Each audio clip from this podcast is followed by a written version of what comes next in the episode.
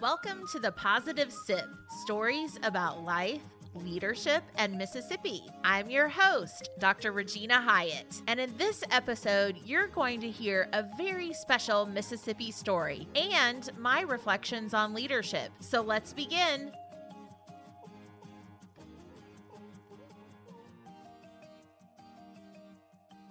I am delighted to have a wonderful colleague and friend here today on the Positive Sip, Mr. Sid Salter. Sid, welcome.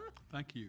You have a generations long Mississippi story, and I'd love if you would tell us about your family ties to Mississippi and, of course, what brought you back to Starkville at this point in your life and career. Well, my parents are both alums of Mississippi State. My dad was a student here in the late 1930s. He worked his way through school, sweeping the floors in Lee Hall and on South Farm, tending stock. And then later, after the war, my mother and father came here for their graduate degrees. And so both parents, both of my siblings, my sisters, a twin and an older sister. There were 24 of us, my mom's family, and 10 grandchildren on my dad's side. The preponderance of all my family are bulldogs, and we had a few outliers, but. we don't talk about them though, no, right? No, love them, but don't talk about them. uh, but yeah, so we, we have a long relationship. One of my favorite stories when my dad was a student, he uh, ended up in the infirmary in, in George Hall. And the only time that his father, who had about a third grade education and was a lifelong farmer and horseman, the only time he ever set foot on the campus, he came to see about my dad because he had pneumonia and was afraid that he you know, might not make it. And so word got to the president, who at that point was Duke Humphrey of Humphrey Coliseum fame. Word got to the president that the the kid with pneumonia's father was here, and so he came over, and my my grandfather was not duly impressed with with, the, with the with the president, and. Uh, basically said something to the tune of, you know, you ought to do a better job taking care of these kids. And so I kind of hear my grandfather's words a lot at work. They, do a good job taking care of these kids. We love, as a family, we love Mississippi State and what it has meant to the people of uh, Mississippi. My father was a vocational agriculture teacher in his early life, and he left, went into the teaching profession life intervened in the form of World War II. He went into the Army, and while he was overseas, he got a, a Dear Leo letter from the woman he was dating. And my mother was that woman's roommate, and she felt sorry for my dad. Oh, my goodness. She started writing him, and they corresponded until 1946 when he was discharged from service, and they connected, they married, they had 43 wonderful years together, three children. And Mississippi State was a constant in our lives. My twin and I came here in 1977, and those memories, my twin died in her mid 40s of a brain tumor. As I look around campus almost every day, I see points that I was with Sheila, and those are great memories. Yeah, makes it special for sure. Sid, you have had a very unique view of Mississippi State in your your former life as a reporter, and then you actually wrote the biography of Jack Cristil, who of course was known for many years as the voice of the MSU Bulldogs. And in a state like Mississippi, you know sports are sports are the thing you know from little bitty kids all the way up through college. I think that happens when you don't have professional teams in your state. The the college teams at least seem to play a very important role. What are your reflections on why sports are so important here in mississippi? And what is your most memorable experience as an msu sports fan over your lifetime? Well you know my my dad started out as a vocational ag teacher, but he became a school administrator. And so I knew what sports meant to uh, Mississippi high school students.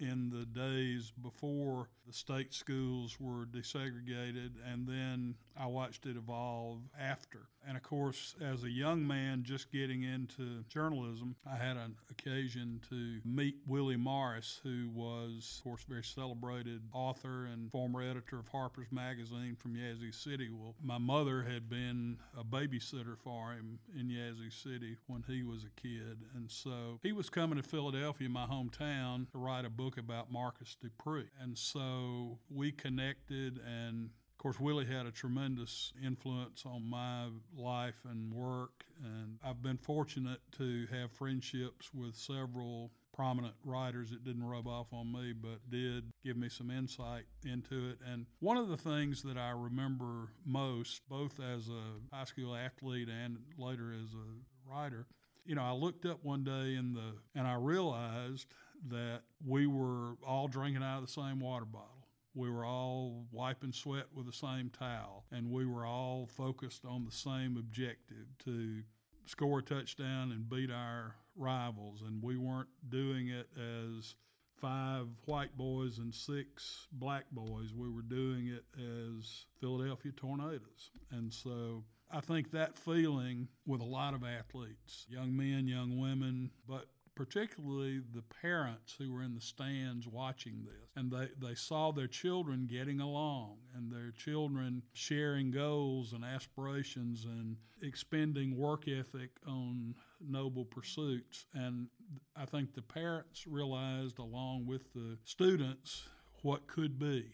And so I think sports was probably responsible as much as anything else for the fact that the crucible of school integration in the Deep South went as well as it did. Not to say it was a panacea, but it went a lot better and it went a lot faster than most uh, had predicted. And so with the Willie Morris book, The Courting of Marcus Dupree, Dupree was the preeminent football recruit in the country at that time. Tremendous battle for his services, and you know, not just State, Ole Miss, and Southern, but UCLA, Texas, Oklahoma, Miami, all of the bigs competing for this young man's services. And the recruiting coaches came, but they also sent former players in Learjets with pretty girls on the planes and mysterious briefcases and uh, all this intrigue going on. And so sports has always had a tremendous influence, and that was in the days before name, image, and likeness and some of the challenges we face uh, now. And it, it made a real difference in Mississippi, still does. Absolutely. Sid, you were there last year when Mississippi State brought home the national championship, and I wonder how that ranks up against some of your favorite memories of Mississippi State athletics. As a student, I got a chance to be there when we beat the Bear, the six to three win over Alabama in in Jackson. Because I was a student reporter, I was in the locker room when Bear Bryant came in to congratulate the team. That is a lifetime memory, but nothing compares. Not Dak's run, not being number one in the country in football in the first poll of the new system, not the Orange Bowl, not any of our basketball success, including the Final Four. Nothing compares in my mind to the feeling of seeing Mississippi State last man standing for a national championship, not a not a not a contested national championship, but an NCAA for sure for real national championship. And uh, you know, I still have to kind of pinch myself to remember that I lived to see it. And of course, like most greedy Mississippi State fans, I want to see it again. Absolutely. One is never enough, right? right. Right. Uh, like Lay's potato chips. Uh, one championship, we got to have more. Sid, what keeps you encouraged and motivated in your life and your career? You're someone that, you know, a lot of people have, you have mentored so many. What keeps you going?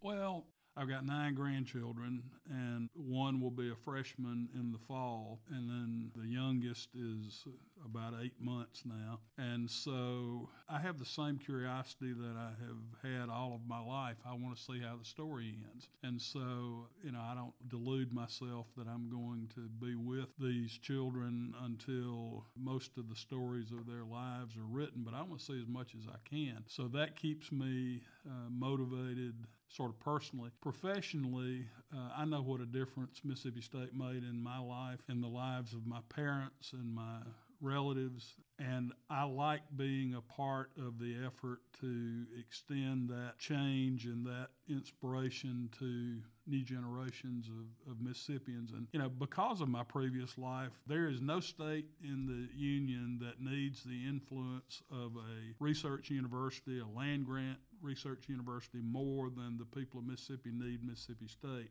And, you know, that may sound uh, cheesy and overwrought, but it's how I feel every day. Absolutely. Agreed. Agreed. Sid, you have a favorite quote? I know you do. You have several. So, what is the mantra of the day? What is the the quote that resonates for you right now?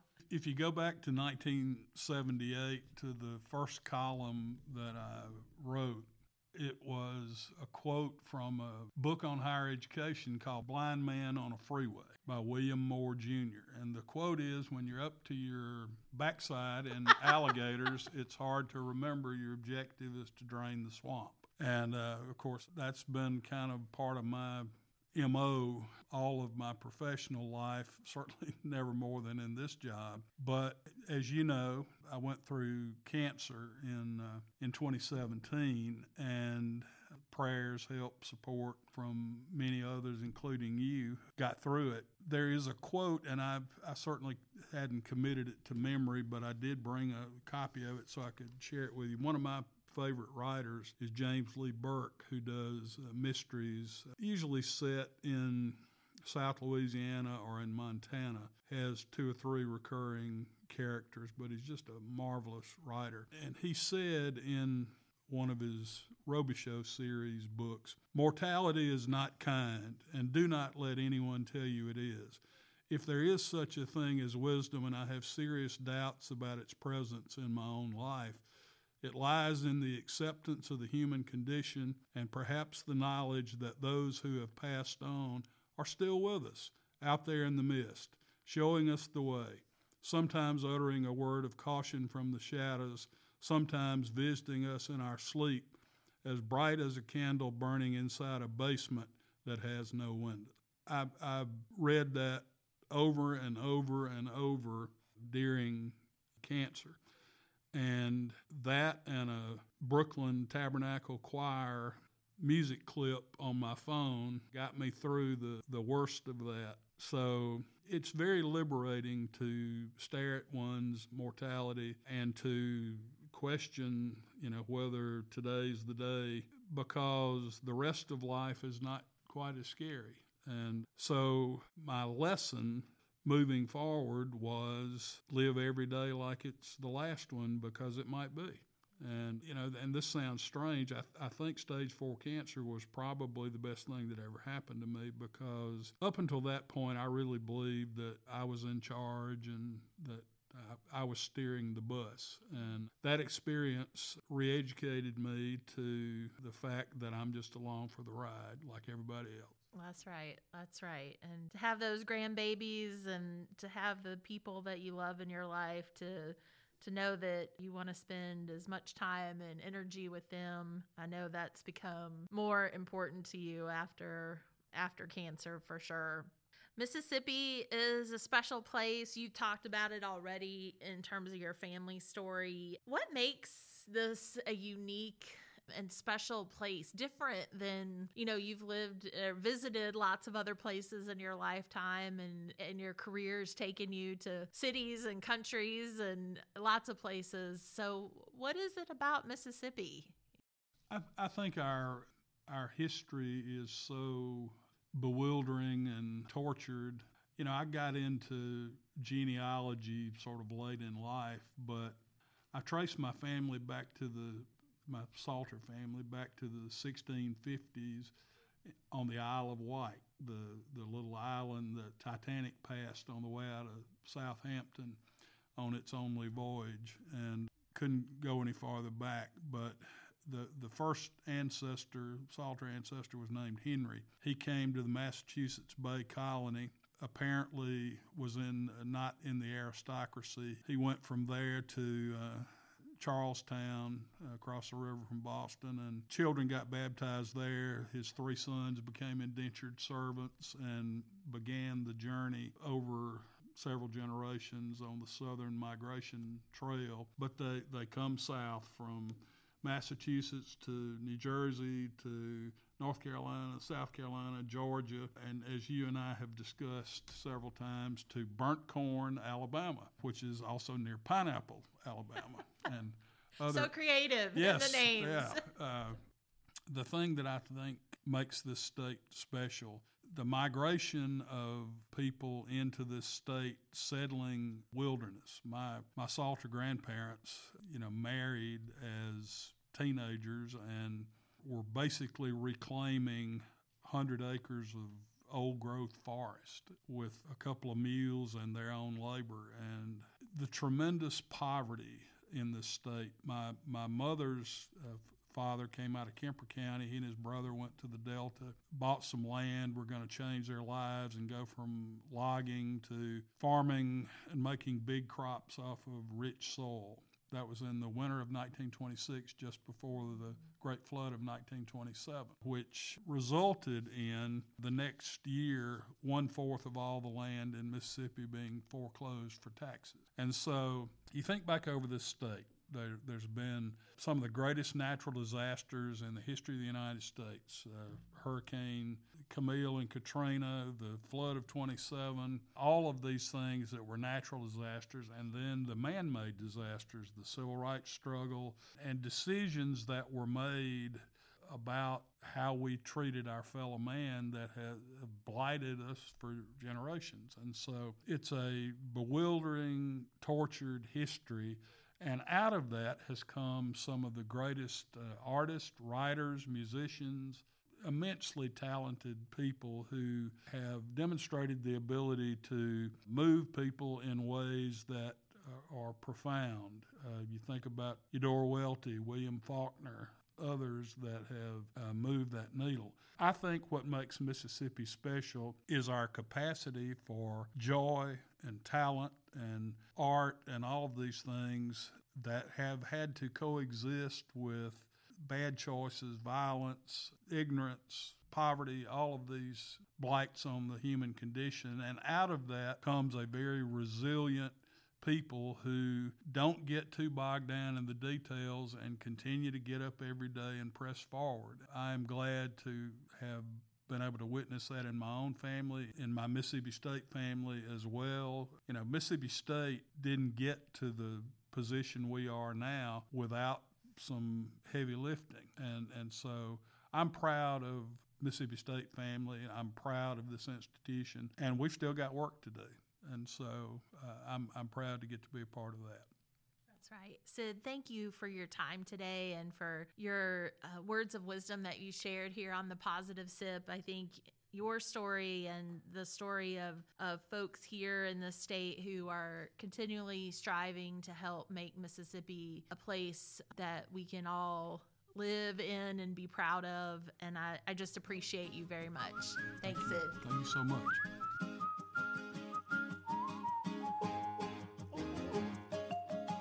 Sid Salter's sports story is much more than about sports it's about life in Mississippi, his experiences as a writer, a reporter, an editor, and now the voice of Mississippi State to the public. Sid's life experiences have journeyed through the civil rights era to today and his perspective on how Mississippi sports, Mississippi State University sports have influenced our community and our state were truly interesting to hear about. I loved his story as a student reporter as he witnessed Mississippi State beat Alabama 6 to 3. One of the all-time great memories of Mississippi State University athletics. And then of course to hear Sid's reflection on our baseball national championship last year. To be there at Omaha, I was there, and uh, as were 25,000 of our closest friends from Starkville, Mississippi in Omaha. But to witness him and so many others who had been fans for so many years, to see the joy, the elation, the excitement, just overwhelming, really, in that moment to experience that momentous, historic win was really something I promise I will never forget. And I know Sid won't either through Sid's eyes and his perspective about the role sports have played in Mississippi, this idea that sports allows people to focus on the same objective. And for the most part, that's winning the game or being the fastest or the strongest or whatever the athletic outcome is. And why that's so important here in Mississippi to be able to have a shared experience. Sid talked again about uh, Mississippi's capacity capacity for joy, talent, and all of the art and creatives that we have in this state and how that coexists with our our violent past and racism and poverty and health disparities. This is an example of the kind of resilience that you see here in Mississippi to be able to exist in both of those places simultaneously and how sports can often be a place of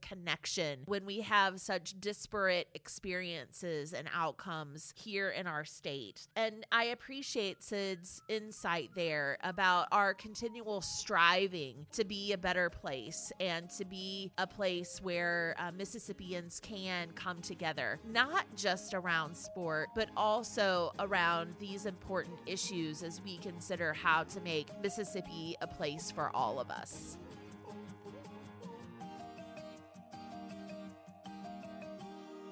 Thank you for joining us on The Positive Sip. We hope you'll be listening again for our next episode. The Positive Sip is produced and edited by Elizabeth Easterling, Carson Brantley, and Katie Corbin.